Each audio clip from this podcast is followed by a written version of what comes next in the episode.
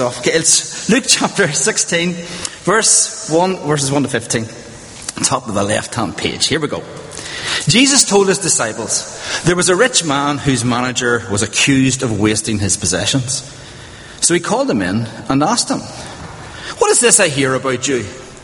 Give an account of your management, because you cannot be manager any longer. The manager said to himself, What shall I do now? My master has taken away my job. I'm not strong enough to dig, and I'm ashamed to beg. I know what I'll do, so that when I lose my job here, people will welcome me into their houses. So he called in each of his master's debtors. He asked the first, How much do you owe my master? 800 gallons of olive oil, he replied. The manager told him, Take your bill, sit down quickly, and make it 400. Then he asked the second, And how much do you owe? A thousand bushels of wheat, he replied. He told him, Take your bill and make it 800. The master commended the dishonest manager because he had acted shrewdly. For the people of this world are more shrewd in dealing with their own kind than are the people of light. I tell you, use worldly wealth to gain friends for yourselves, so that when it is gone, you will be welcomed in the eternal dwellings. Whoever can be trusted with very little can also be trusted with very much. And whoever is dishonest with very little will also be dishonest with much. So if you had not been trustworthy in handling worldly wealth, who will trust you with true riches? And if you have not been trustworthy with someone else's property, who will give you property of your own? No servant can serve two masters. Either he will hate one and love the other, or he will be devoted to one and despise the other. You cannot serve both God and money. The Pharisees who loved money heard all this and were sneering at Jesus. He said to them, You are the ones who justify yourselves in the eyes of men, but God knows your hearts. What is highly valued among men is detestable in God's sight. This too is God's word. Luke chapter 16. Here's the depth of perception I'm going to start with. Luke chapter 16 follows Luke chapter 14 and 15. How about that? That's pretty deep already. Um, and last two weeks ago, Monty was talking about the cost of following Jesus, the cost of discipleship. And he was looking at how that was a cost. And then last week, Sam was talking about the three things that were lost. Uh, that was a coin, a sheep, and a son. And following on from that, look, uh, you understand that the New Testament is not written in uh, chapters and verses and inverted commas, which it was sometimes, but it's written as a long, continuous theme. And what has Luke been saying? Luke is dealing with the issue of money. It's been there in the background.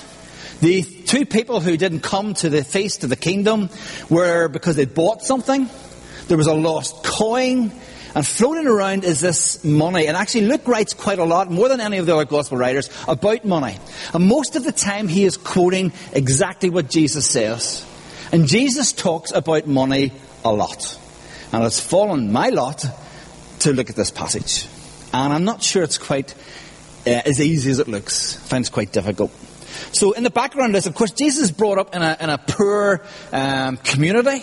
His family were probably very poor himself, so he's not blind to the needs of people. And yet he's aware of the difference between rich and poor. Probably back in those days, uh, maybe a bit different from us, 90% of people were poor. And maybe there were about 10% or even less than that who were extremely rich. There was a big gap, certainly around that part of the world in that time. So Jesus is aware of that and Luke's aware of it and starts to talk about money. And then Jesus tells this parable. So let's unpack it. Um, whenever we do this, there's four ways I approach something when it's a difficult passage. Uh, maybe I'll come up on the, on the PowerPoint there. The first thing is, number one is, I admit that I don't know. Okay, that's a very good start whenever you're a preacher. Okay, uh, is to admit that I really don't know and have a look at what some of the experts say. So normally I take about a week. This time it's taken two or three weeks to try and sort this out in my head to see exactly what's going on. So, not saying we're expert. Then the next thing I'm going to do is look at what the rest of scripture says. And that'll help us to have a bigger picture. And after that, we look at the bottom line. Uh, I'm a teacher. I teach in the tech. I teach people who don't want to be taught, okay? Um, very often I have to remind myself of what I am trying to teach this bunch of people. Uh, you've already concentrated for longer than my usual classes, by the way, so thank you for that. So normally what I do is I write up on the board, this is what we're going to do today. Top right hand corner, and I said, that's what I'm trying to teach you. And very often I'm teaching away and I look up at the corner and go, am I helping this, Peter, or am I not? And I have to keep reminding myself. So there's a bottom line coming. And that's the one thing I want you to remember if you forget everything else that I say as I drone on and on. And then finally we want to say, does it apply today? And if yes, how does that apply to us? So that's the sort of path we're going to go to. Okay, let's have a look at the passage itself. Luke 16. Jesus, first of all, is talking to his disciples and the Pharisees are listening in the background. Previously, he's been talking to the Pharisees. They're a bunch of guys who are very religious, very opinionated, and uh, I just think they're wonderful. Jesus has been talking to them. He now turns and talks to his disciples, which might be the 12 guys, or probably the bigger group of about 30 people who sort of followed him about. And he's talking to them, and then he tells this parable. And let's remind ourselves, it's a parable. Okay, the, I was always taught that a parable is trying to say one particular thing. Do not look for more than it is there or is meant to be there. Um, perhaps you're sitting wondering about the steward, or maybe you're thinking, uh, like last week, the parable of the lost coin. I do this. I don't know if you do this. I sit and I think, I put myself in the story. And when she finds the coin, I want to know where she found it. Uh, basically, sort of, Jesus, no, no, no, it's a parable, Peter. Calm down. There's only one message behind it. So let's try and look at this parable and remind ourselves that there is a central bottom line coming. Okay. There's a rich manager. The rich manager, according to those times and usual today, had probably other places to live, wasn't maybe always there. He appoints a manager. And that manager, it's his job to look after his estate, the different things that he has to do, his business, and he would go and trust that manager. What happens to that manager is probably come back, heard other people talking, or maybe found it himself, that he has a dishonest, dishonest manager uh, in, in charge. And he comes and he obviously confronts him, and he says, What's this? Uh, and he's probably gone so far to realizing this guy is bad news, and we're going to remove him. Okay? Remember, it's a parable. Don't read him too much. So he says, I'm going to remove him. Then there's a period of time when the manager gets to do something. It's obviously not instant. He's got a time when he's still the, the manager of this guy. What he does is he goes to um, the people who owe the, the, master debts. Looks like there's two. Could imply more, but at least he goes to two of them. And he says to one guy, what do you owe? And I think he says, well, I owe so, let's how much. I owe um, 800 gallons of olive oil. Now, actually, that's not a massive amount. That is hundreds of thousands of pounds worth, okay? So that's what Jesus telling the story. And he says, okay, quickly take your bill and scrub that and make it half of that. Then he goes the other guy who's got some wheat, and he cuts his bill by not 50%, by 20% this time. And he's done that because whenever you were a manager, you basically lived, and you, uh, your place where you lived and your family was in the place that the master owned. You lived in his house. And so if you lost your job, you lost your house, you lost everything, and you were kicked out on the street. And this guy's been sharp. what he's done is he's realized, I'm going to go to these guys, reduce their bill considerably, their, what they owe, so that whenever I am thrown out of that house, which could be in a couple of days' time, even sooner, I go knocking on their door and go, hi, remember me? And they go, come on in. Oh, it's terrible or whatever, and stay with us. I'm reading more into the parable already. And that's what happens. What happens at the end of that? The manager, the, sorry, the master finds that, and he says to the steward, okay, he commends him not for his dishonesty, let's be clear about that, he commends him for his shrewdness. And he says, yeah, you've been pretty shrewd. And that's all he commends him for. He still gets rid of him, but he commends him for that. The next portion is when Jesus is finishing the parable. And the problem with this parable is actually, around verse 8 and 9, it's very difficult to say who's talking. Is it the master in the story? Is it Jesus commenting on the story? Or is it Luke commenting on Jesus' comment on the story? Again, it doesn't actually appear in Greek, it's not very clear, but that's the difficulty that we've got. And verses 8 and 9 are particularly difficult. Jesus finished, talked about parable, and he turns around and he says, and you cannot serve God and money. That's the bottom line. Come to that in a minute or two. He then goes on and he talks about trust. And what I'm going to suggest to you is that money and possessions is all about trust. Not what you've got, but you're entrusted with money, entrusted with possessions. You and I are. And that's what we do with that. If we're uh, honest in it, small things, we'll be honest in the bigger. And then he finishes off with this comment to these sneering Pharisees You are the ones who justify yourself in the eyes of men, but God knows your hearts. What is highly valued among men is detestable in God's sight. So there's the parable. Um, what do the experts say? Okay, I've read lots in this, okay? And the first line is generally always, this is a very difficult passage. And I'm going, thanks, Christoph. There's a very difficult passage, okay? And they, they try to, and I've read many different views and opinions on this. But largely, they're saying that, obviously, this manager, it's because of the shrewdness of his, of, of, the manager that the master commends him, not for any other reason. Um, what might be of interest to you is that Back in Israel, you were not allowed to charge interest. And most commentators think, and there seems to be quite a lot of uh, material outside the Bible that says there were certain ways of getting around that. Where if you lent somebody money and you didn't, you weren't allowed to really claim interest on that, you could get around it by doing other things. And they appear to think, and most of them agreed on this, that what actually this, the manager was doing is that these guys had a certain bill. On top of that was put a tax or something like that. So it was interest, but not really called that interest.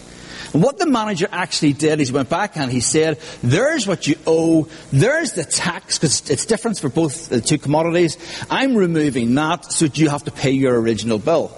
So whenever the guy comes, who's the master, again, it's just a parable, when he comes and he looks for his money, he can't complain because half of it's gone, because he should never really claimed it in the first place.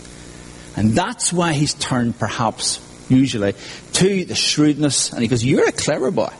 You're dishonest and you're out of here, but you're clever because you have taken something which really shouldn't be charged. So all of that thinking is in the background. I'm just telling you, I've read some of the experts, that's what they're saying. He doesn't condemn him for his dishonesty or wasting possessions, but he encourages for his shrewdness. And there's a little portion there in verse 8, I think. Uh, then we, the master commended the dishonest manager because he had acted shrewdly. For the people of this world, and we think this is now Jesus talking, the people of this world are more shrewd in dealing with their own kind than are the people of light. Who are the people of light? Um, well, 2,000 years later, we think that's the church. We think that's Christians.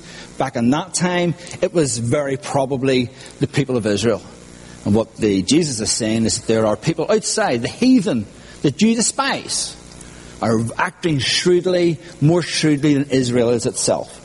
That's who the people of light are. And then the next verse is a cracker. It says, it seems to back up that if you've got money, you can buy your way into heaven. Can I say that's not true, okay? It says, I tell you, you use worldly wealth to gain friends for yourself, so when it is gone, you will be welcomed into eternal dwellings.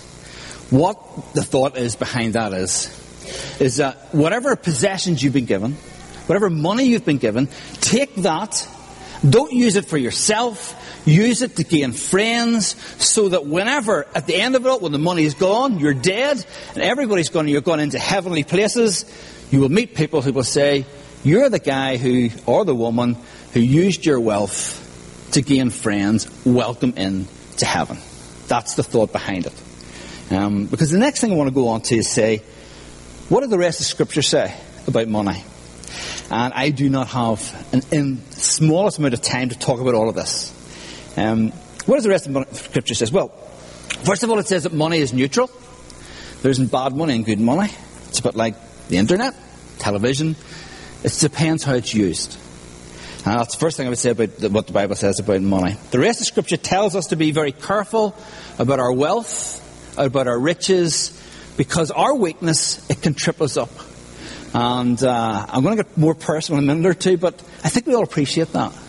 Lots of money it's very difficult to live with lots of money. We'll look at the people who we think are extremely rich and look at their lifestyles. Very few of them get it right.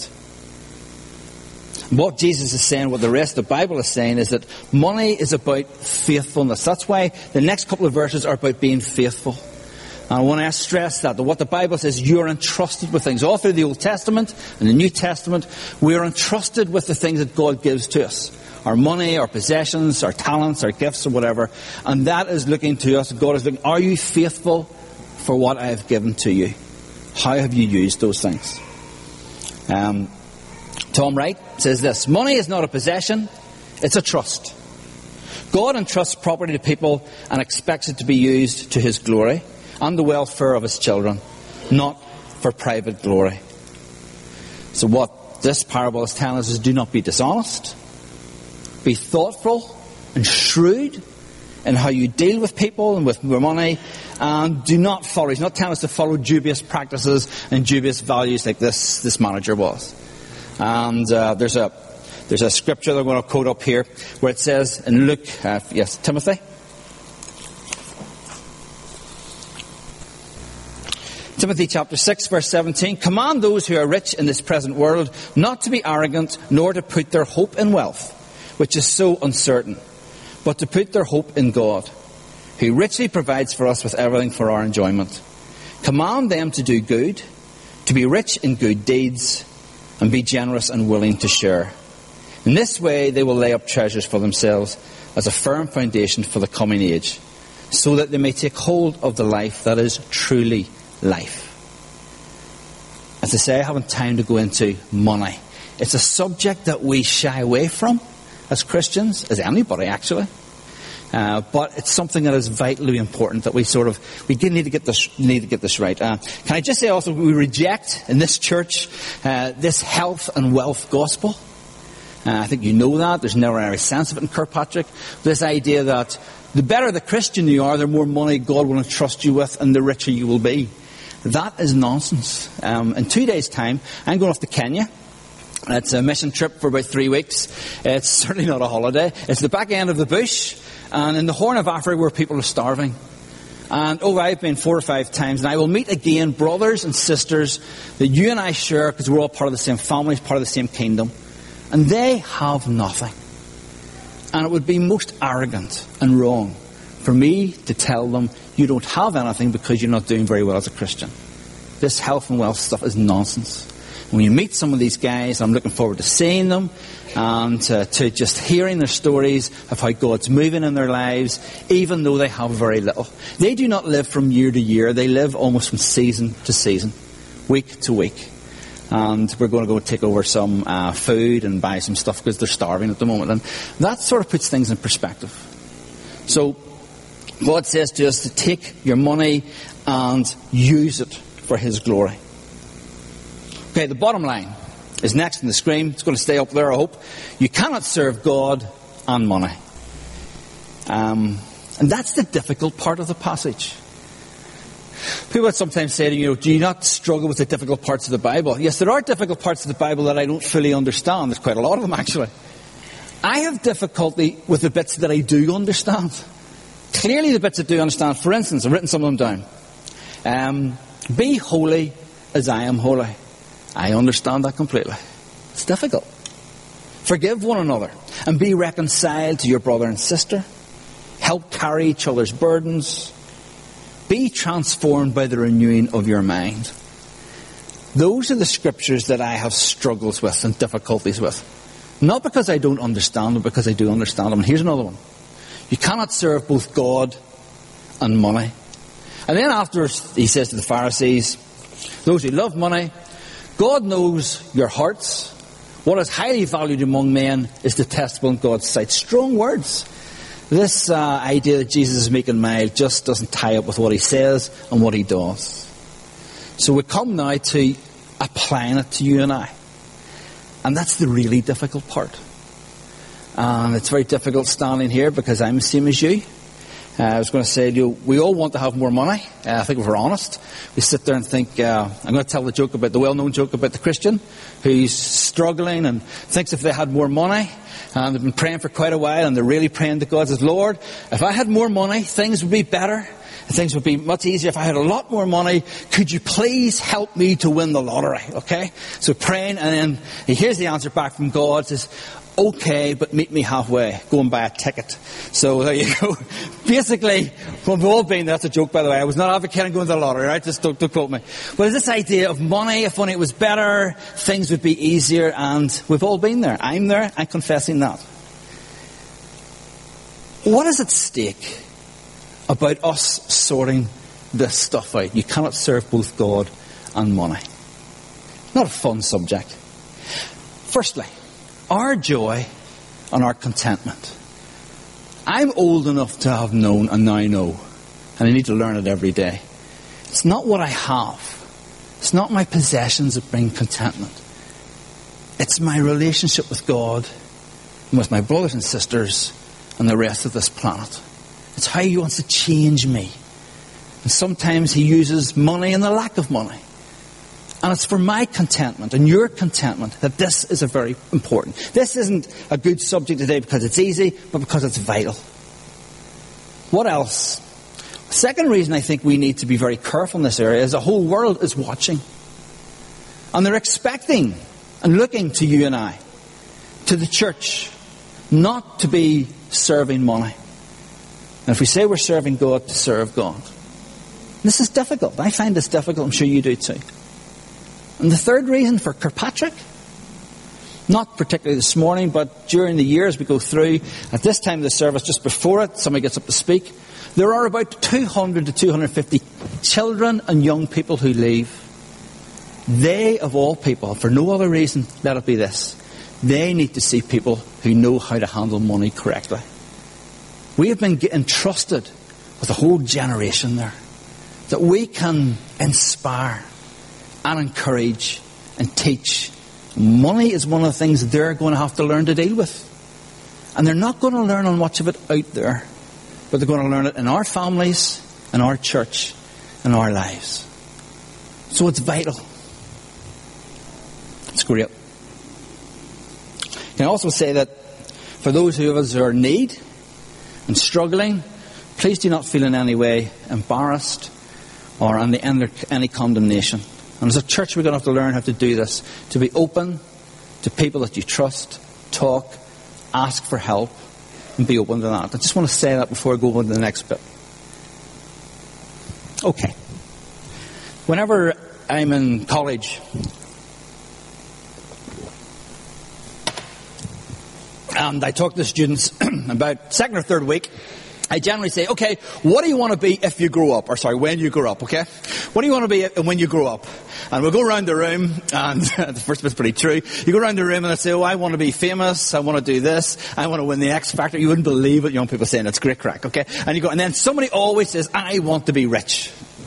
I stop, and I say, congratulations, you've already achieved that. And they look at me and says, compared to 80% of this world, maybe even higher, you are extremely rich. And then I might tell about people in Africa or wherever you, maybe you've seen other people. And they go, no, Peter, you don't understand what I mean. I go, no, you don't understand what I mean. We have this debate between us. And it opens up a great discussion about, essentially, can I say this? This is the difficult part.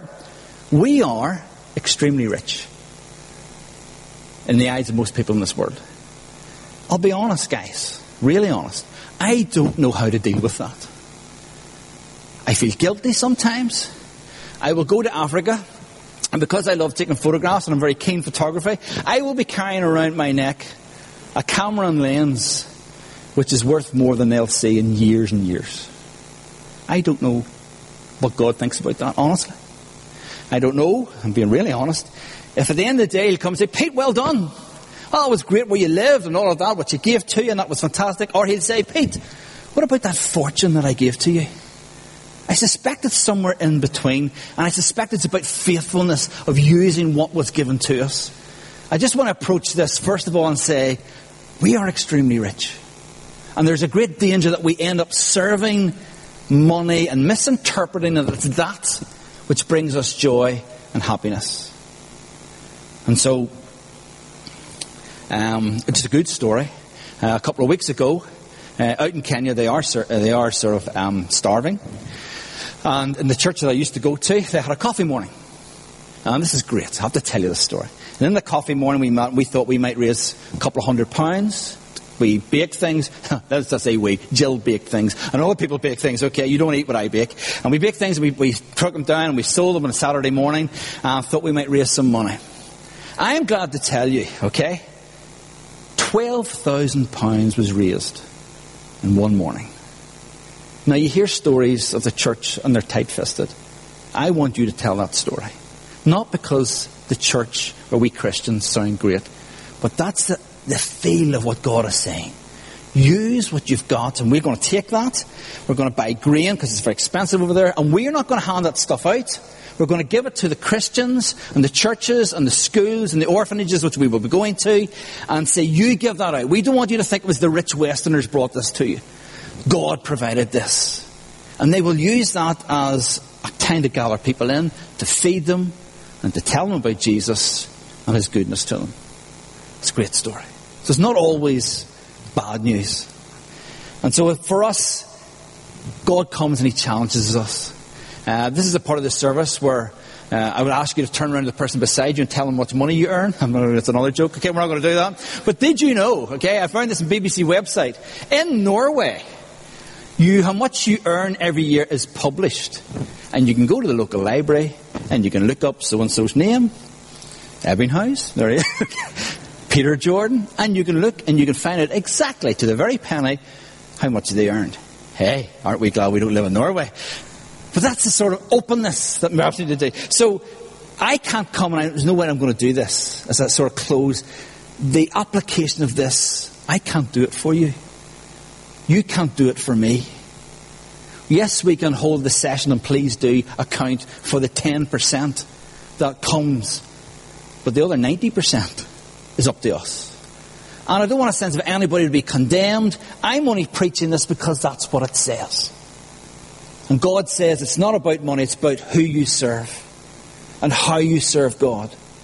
And if we can, and, I, and there's not a sense, I've, I've, been in Kirkpatrick very long, for a couple of years now, there's no sense in this church that that stuff, that money, rules us. It's great. Let's not ever lose that. Let's take everything that He's given to us, our possessions, the money, and let it serve God rather than us serve it. And if you're young people, I'm aware you're not out there. You're 16, 17, 18, you're thinking about careers, you're thinking about jobs. Think about money. But don't make it the sole aim. Talk to other people who are maybe older. Well, what job would I do? And uh, there are other people who I meet, and some of the students I meet, they get jobs where they go out and they help other people. They serve other people, and I am delighted with that. Rather than making God and their money their God and their aim. And as I say, for the rest of us, it's maybe a time periodically to set out here's what we've got, here's what we do with it. Lord, bless it, talk to us, and encourage us and help us to use it correctly for you. So that's me more or less finished. Preaching on this because it's vital. It's an area where God wants us to be victors. God wants us to clearly serve Him rather than serving money. And the ins and outs of that, I don't control. I don't have an input into you, and you don't have an input into me. But let us be guided by God's Spirit as to how we make sure that God is our master and we're serving Him. And I'm interested in a second, but I haven't time to talk about this. He turns around to the Pharisees and he says, What is highly valued among men is detestable in God's sight. That is the context in which we as church, now let's leave money aside, and we as church are now living, where there are things in this world, many of them, which are, dare I say, detestable in God's sight, yet are the values of this world. Oh, well, I mentioned this, okay. BBC website in Colombia this week, three guys, their marriage relationship was recognized by the state they are a thruple as opposed to a couple. Now, I don't know what you think about that. I'm just looking at that last passage. What is highly valued is not thought so by God. That's the context we live in. And we've got to be so careful to know how to challenge those things and yet not be part of the problem. So that's me. That's the passage done. Remember the top line. There it is. You cannot serve both God and money. What is highly valued among men is detestable in God's sight. Let's pray.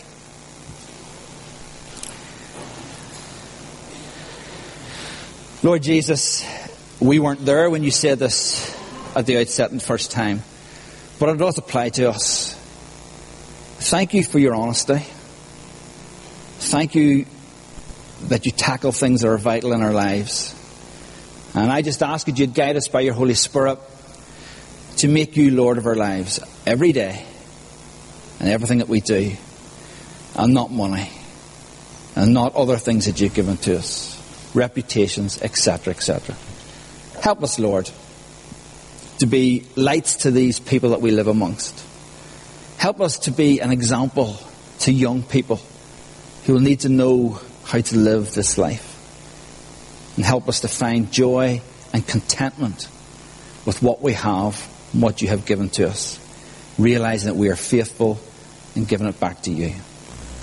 Bless us all, bless those on holiday, be with us as church, and help us shine for Jesus. Amen.